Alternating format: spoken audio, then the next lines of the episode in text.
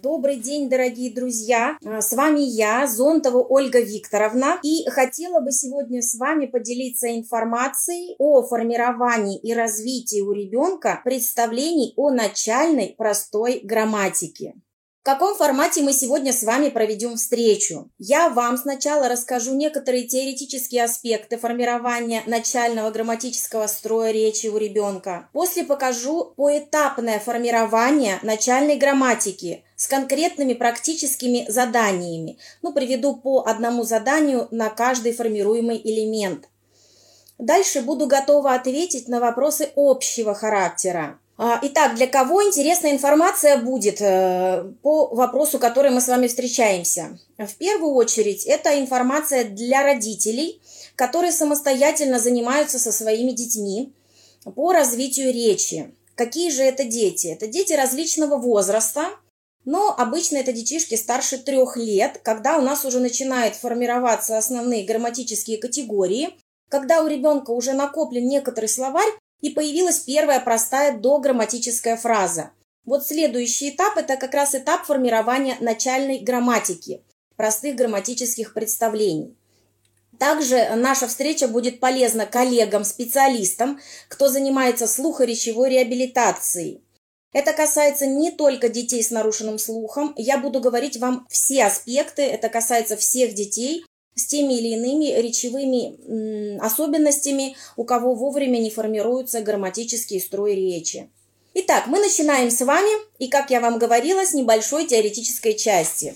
Первое, что хотела бы вам сказать, когда мы с вами, с вами говорим про грамматику, я очень прошу вас не путать со словом «грамота».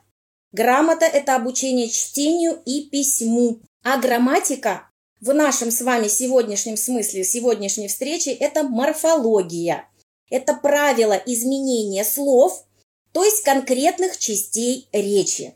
Грамматика служит у нас с вами логикой языка, то есть логической, э, логическим таким конструктором и организует нашу речь. Без грамматики, то есть без разных форм слов, нам непонятен был бы смысл высказывания. Например, ехать.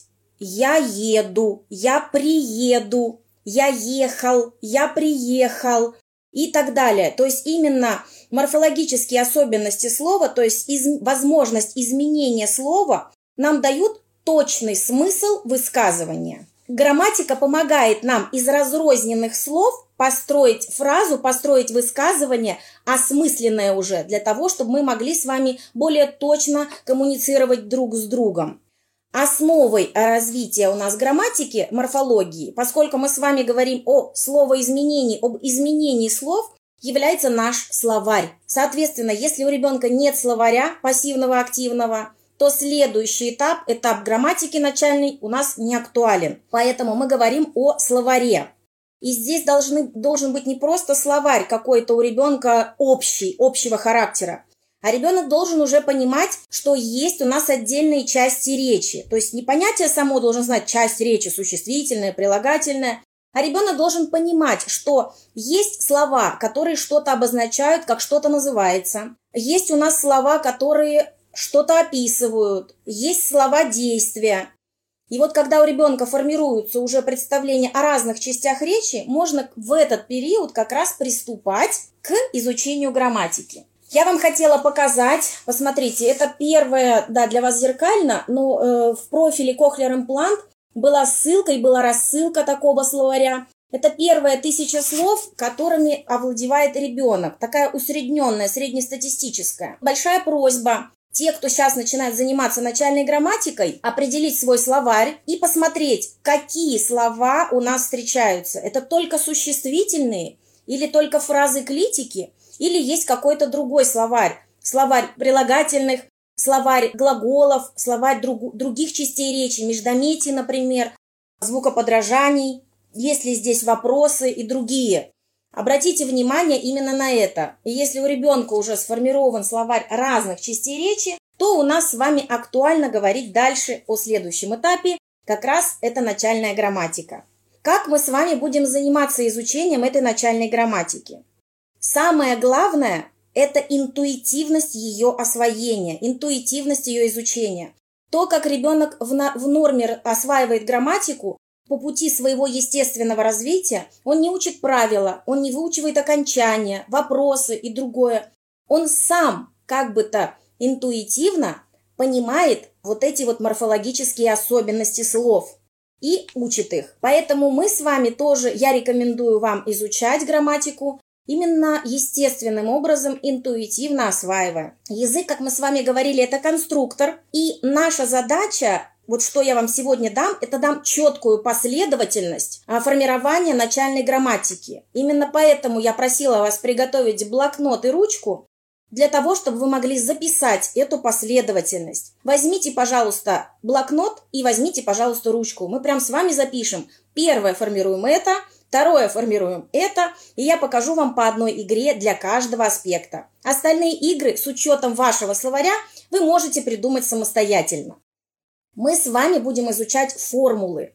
Формула и варианты ее изменения. Таким образом, ребенок интуитивно освоит нашу грамматику. Благодаря многократному повторению этих формул и ограниченному словарю для отработки, обратите внимание, что для отработки грамматической формулы нужно использовать четкий ограниченный словарь. На этом словаре ребенок тренируется, После того, когда не допускает ошибок уже в конкретном упражнении с конкретным материалом, вы можете переходить на следующий уровень, а предыдущий уровень вы можете разнообразить, расширить другим словарем, который есть у ребенка. Для тренинга лучше всего использовать вот этот ограниченный словарь. Что еще очень важно? Важно, чтобы ребенок владел хорошим уровнем слухового восприятия.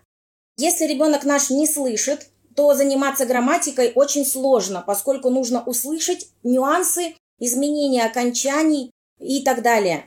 Поэтому убедитесь в том, что ваш ребенок слышит, что он слышит хорошо. Если он слухопротезирован, он слухопротезирован эффективно и адекватно. У него два слуховых аппарата или две системы кохлеарной имплантации, или с одной стороны система кохлеарной имплантации, с другой стороны слуховой аппарат. То есть в любом случае наш ребенок слышит все звуки, двумя ушами.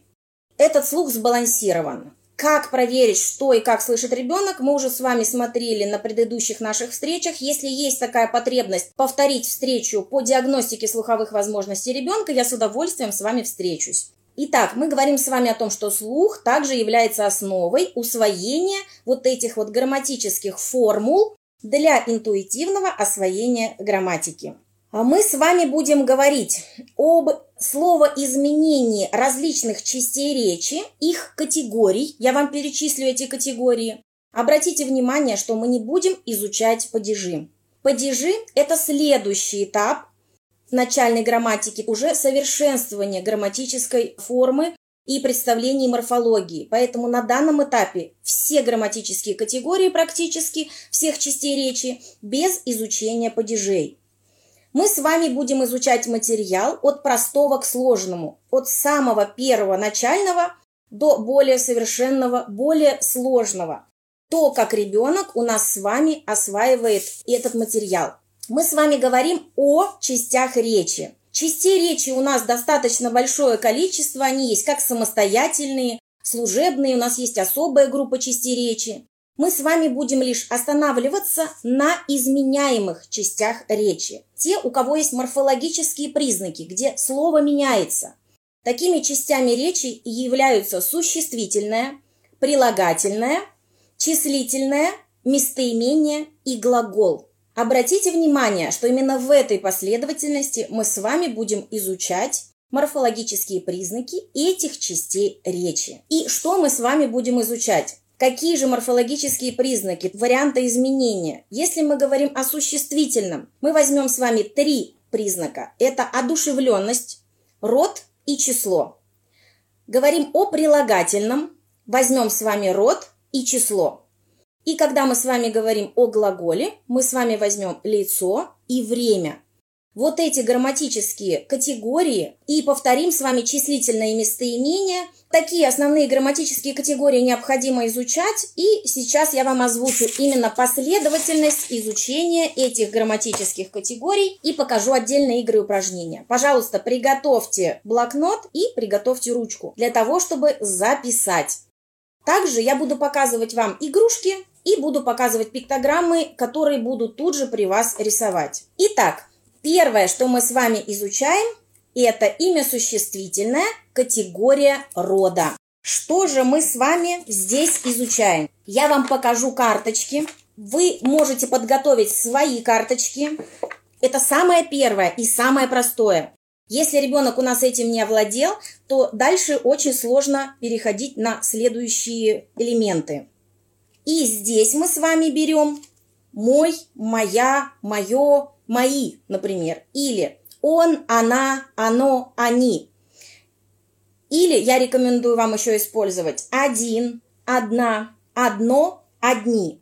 Вы в пиктограмме используете то определительное слово, которое считаете нужным. Обратите внимание, мы разделили с вами на столбики. И дальше я вам показываю. Это может быть не один, а мой. Или он, она. И дальше мы показываем с вами а, ребенку те карточки, которые мы заготовили. Здесь у нас есть существительные мужского, женского, среднего рода и множественного числа. И показываем ребенку. Первое. Это что? Ребенок говорит, телевизор. И дальше вы можете спросить, чей телевизор? Чей? Акцент сделать на окончании этого слова. И ребенок должен повторить мой телевизор подложив, например, под тем, где у нас с вами записано слово «мой». Если ребенок умеет читать. Если нет, мы просто играем в такую игру. Дальше вы опять спрашиваете, это что? Дом, ребенок отвечает. Вы спрашиваете, акцент делаете усиленный на окончание. Это чей дом? Ребенок говорит, мой. По окончанию вопроса понятно окончание того, что ребенок вам скажет. Это кто? Сова. Это чья сова? Моя. Видите, чей, мой, чья, моя, чье, мое, чьи, мои. Вот такие карточки. И на этих карточках отрабатываете до автоматизма категорию рода существительного. Дальше, что мы с вами берем? Одно из основных. Второе. Это категория существительного число. Здесь мы уже с вами овладели категорией существительного по роду. И мы используем те же самые карточки. Это кто? Совы. Это кто? Белки и так далее. То есть ребенок автоматически изучает окончание, когда вы отрабатываете до автоматизма. Единственное, на втором этапе, что хотела бы вам на что обратить внимание, ваша задача выучить здесь еще а, слова исключения. Именно на словах исключениях, если вы их сейчас не выучите, то потом на этапе падежей могут быть сложности. Например, это что? Кафе. А много кафе. Пальто. А много пальто. И еще исключением, например, является ребенок, дети, человек, люди. Вот это нужно выучить, эти слова. Третье запишите. Это у нас с вами идет уже прилагательное. И прилагательное мы изучаем с точки зрения сначала рода. Категория рода прилагательного. Здесь мы с вами можем использовать реальные игры, игрушки, а также можете использовать пиктограммы.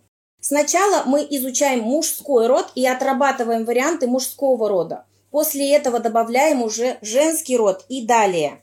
Обратите внимание, что сначала лучше и проще всего использовать понимание и категоризацию существительных одушевленных. И после этого мы уже переходим к неодушевленным существительным.